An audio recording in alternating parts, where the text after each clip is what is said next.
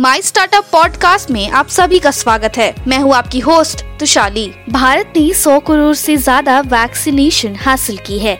अपनी बारी आने पर वैक्सीन ज़रूर लगवाएँ और सामाजिक दूरी का पालन करें। दो गज दूरी बनाए रखें और हाथों की सफ़ाई नियंत्रित रखें। आज के प्रमुख समाचार। City health startup Stan plus ने 20 मिलियन डॉलर जुटाए। अनिल अग्रवाल सरकारी संपत्ति के अधिग्रहण के लिए 10 अरब डॉलर का कोष स्थापित करेंगे। E mobility startup Vaan electric moto ने भारत में लॉन्च की ई बाइक अब समाचार विस्तार से। जिसे सबसे बड़ी श्रृंखला में से एक के रूप में देखा जाता है, देश में स्वास्थ्य सेवा क्षेत्र में। धन उगाने वाला हैदराबाद स्थित आपातकालीन चिकित्सा सेवा स्टार्टअप स्टेन प्लस ने हेल्थ क्वाड कलारी कैपिटल और सिंगापुर हेल्थ एक्स कैपिटल जैसे मार्की निवेशकों से 20 मिलियन डॉलर जुटाए हैं। वेदांता रिसोर्स लिमिटेड की सरकारी स्वामित्व वाली फर्म के अधिग्रहण के लिए 10 बिलियन डॉलर का फंड स्थापित करने की योजना से सोवरेन वेल्थ फंड से ब्याज आकर्षित किया है और सरकार द्वारा बीपीसीएल या shipping corporation of India S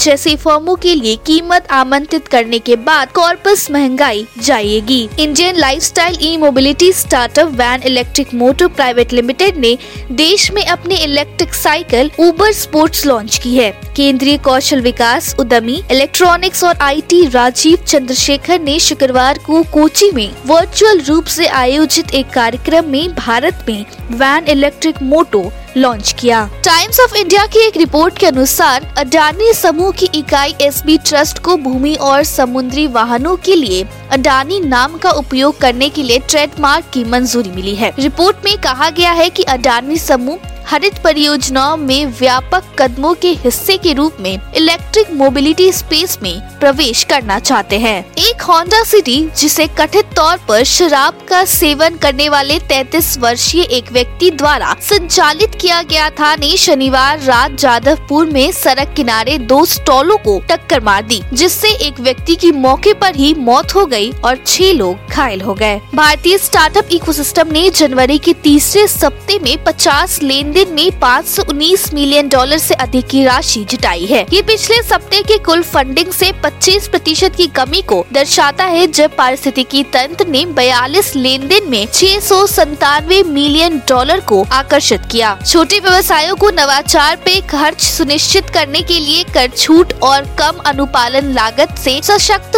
होना चाहिए, घरेलू संस्थापकों ने केंद्रीय बजट 2022 से पहले कहा। एक वरिष्ठ सरकारी अधिकारी ने शनिवार को कहा है कि मौजूदा दूरसंचार नीति के तहत इस साल तक देश भर में एक करोड़ सार्वजनिक वाईफाई हॉटस्पॉट स्थापित करने से दो से तीन करोड़ रोज़गार के अवसर पैदा होने की संभावना है। खेती में ड्रोन के उपयोग को बढ़ावा देने के लिए केंद्रीय कृषि मंत्रालय ने कृषि ड्रोन की खरीद, किराए पे लेने और प्रदर्शन में सहायता करके इस तकनीक को किफायती बनाने के लिए वित्तीय पोषण दिशा निर्देश जारी किए हैं। नेस्कॉम और कंसल्टेंसी फॉर्म जिनोव की स्टार्टअप की एक रिपोर्ट के अनुसार 2021 में भारतीय स्टार्टअप द्वारा 400 मिलियन डॉलर से अधिक मूल्य के ई e वापस खरीदे गए। इस बाय बैंक ऐसी दस हज़ार ऐसी अधिक कर्मचारियों को फ़ायदा हुआ। आज के लिए इतना ही। हमारे टीवी चैनल पे 400 से अधिक स्टार्टअप और एमएसएमई शो है। जाँच करिए। माई स्टार्टअप टीवी अब गूगल प्लेटफॉर्म पे भी उपलब्ध है। तो आपको हर कदम पे स्टार्टअप्स और एमएसएमई से जुड़े नवीनतम समाचार प्राप्त होंगे। आप हमारे टीवी चैनल को सब्सक्राइब करके भी हमारा समर्थन कर सकते हैं।